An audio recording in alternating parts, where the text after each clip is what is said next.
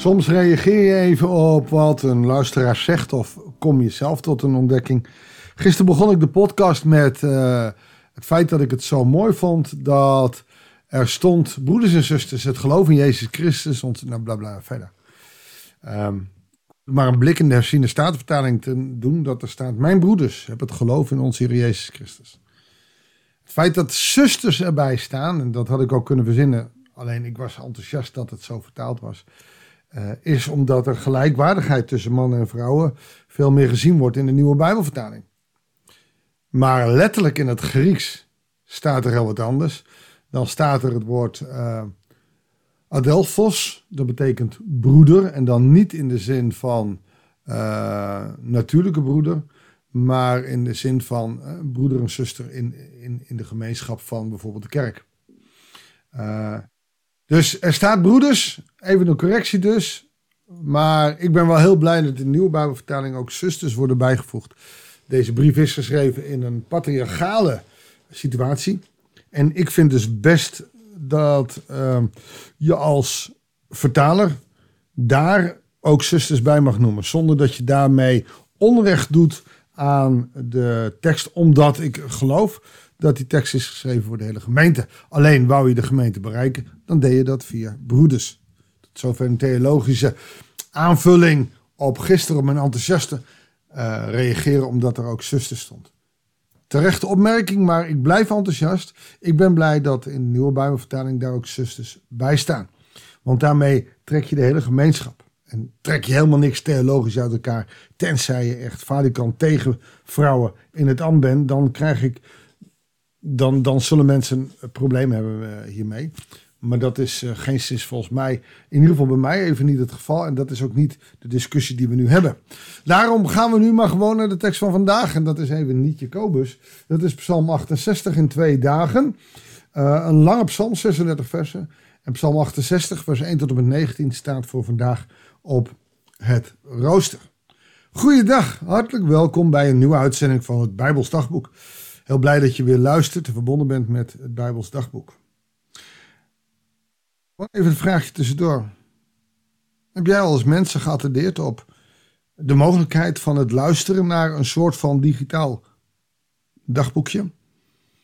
Weet je dat er heel veel mensen rondlopen die dit niet weten en die niet de discipline of de mogelijkheid hebben om in een dagboekje te lezen? Ik, denk aan mezelf, een dagboekje werkt bij mij niet.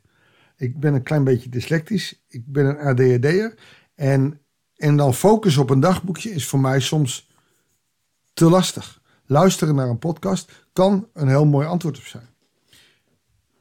Waarom deel je niet in gesprekken eens even over hoe jij mijn podcast beleeft? En dan gaat het niet om mij, maar om het enthousiasme wat ik van veel mensen hoor die het fijn vinden om op zo'n manier betrokken te zijn bij het evangelie. Deel dat. Ik bedoel, de podcast is uiteraard gratis.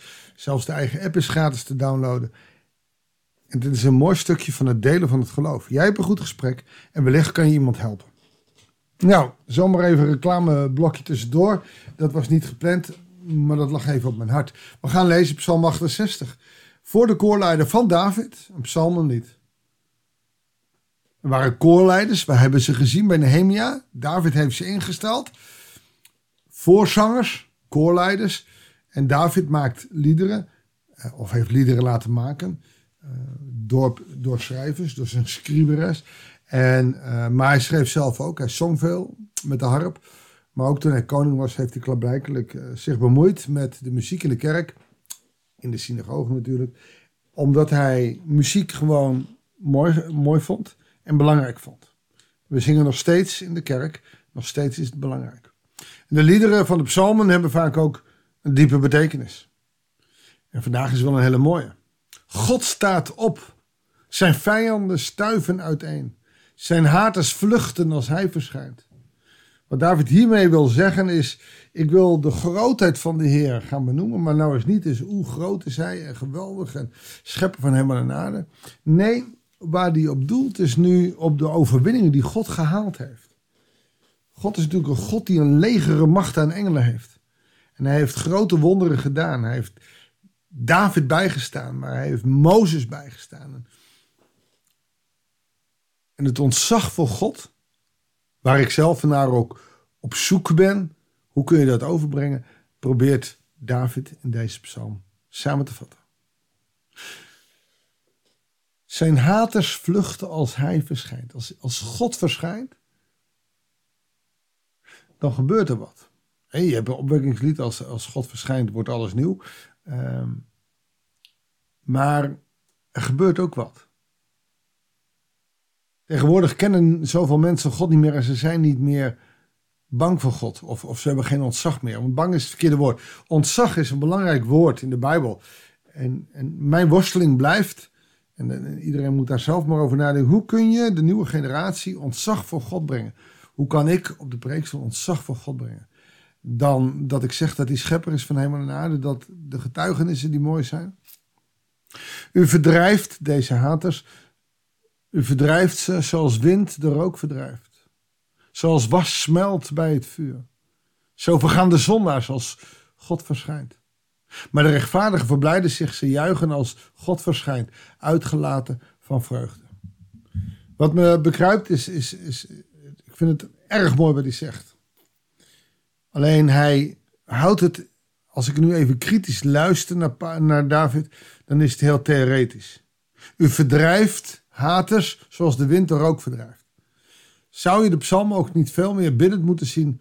Heer, u zou alleen al door uw aanwezigheid uw haters moeten laten verdwijnen zoals rook voor de wind, door de wind verdwijnt.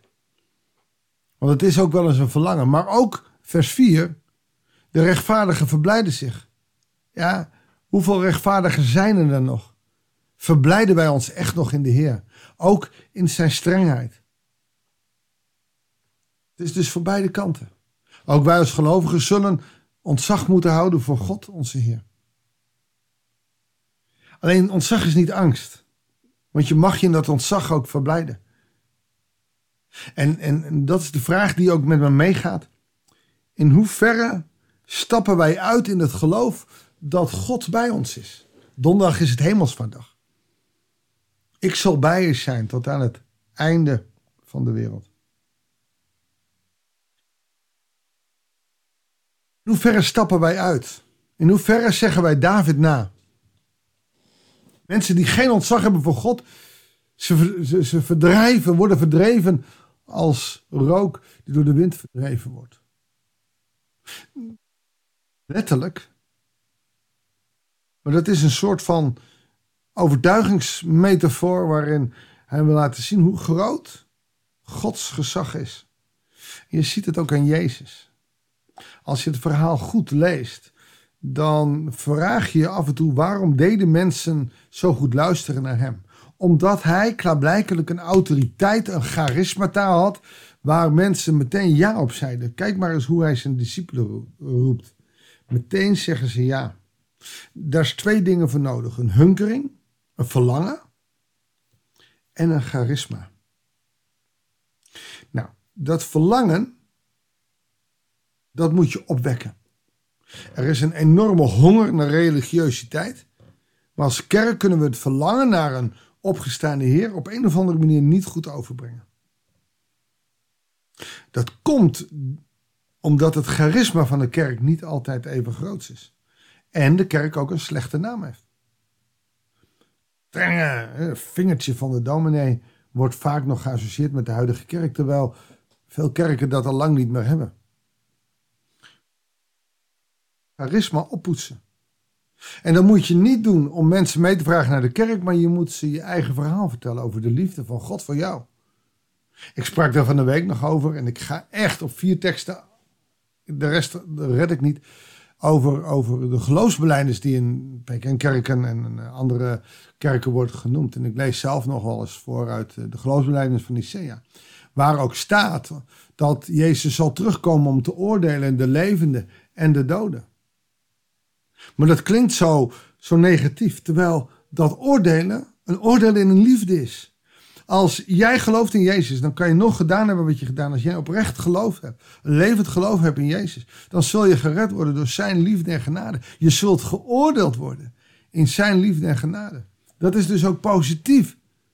En voor de mensen die niet gelovigen, en dat is wat David hiermee speelt, die worden verdreven zoals wind de rook verdrijft, zoals was smelt bij het vuur. Hun leven zal geen nut hebben. Het is als wind. Maar als je in Jezus gelooft, dan krijg je de volheid. Dan zal je je verblijden, juichen, als God verschijnt. Daag je uit om voor jou te zoeken hoe jij het ontzag voor God terug kan krijgen. Zonder dat je hoeft te vervallen in de talen Kanaans. Zonder dat je hoeft te vervallen in, in moeilijke, uh, heftige, uh, theologische discussies. Maar juist in het Jippie Janneke taal. Jongeren, je buren, niet-gelovigen, ontzag kunnen bijbrengen voor de Heer. Nou, ik ga ver over de tijd heen en dat wil ik niet. Uh, lees de versen tot en met 19 vooral uh, zelf. Je ziet dat hij hier eigenlijk in deze uh, vier versen al neergezet heeft waar hij in deze psalm, in ieder geval het begin, erg mee aan de haal gaat. En dat is een prachtig iets. Laat je inspireren door hem. Mag ik nu voor je bidden? Heer, we hebben maar vier teksten genomen. Soms is uw woord een prikkelend woord waarin we alle kanten mee op kunnen gaan en waarin we elkaar kunnen bemoedigen. Soms hebben we niet eens 19 versen nodig, maar kunnen we het met twee of drie versen al aan. Heere God, want u bent zo rijkelijk aanwezig in, in die woorden van de Bijbel. Alleen daarom zou je al ontzag kunnen krijgen. Dat u die, die eeuwigheidswaarde heeft, die, die uw zoon 2000 jaar geleden gegeven heeft, nu nog steeds charisma heeft door het woord in de Bijbel heen. Heer, leer ons om daar op een goede manier mee om te gaan, zodat de mensen in deze tijd dat ook leren. Zegen ons vandaag. Leer ons dat charisma van u over te nemen. Niet met een vingertje, maar met liefde. Met liefde voor de mens, ook als die mens anders is. Heer, help ons daarmee. Kom met uw Heilige Geest en vul ons. Die hulp hebben we heel hard nodig. We loven en prijzen uw grote naam, omdat u dat beloofd heeft.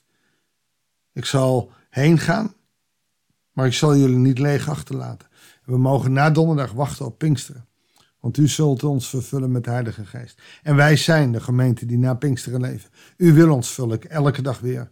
Heer wil ons ook vandaag vullen met uw Heilige Geest, opdat we uw getuigen zijn. Dat bidden we u in Jezus' naam. Amen. Dankjewel voor het luisteren. Ik wens je God zegen. En heel graag tot de volgende uitzending van het Bijbels Dagboek.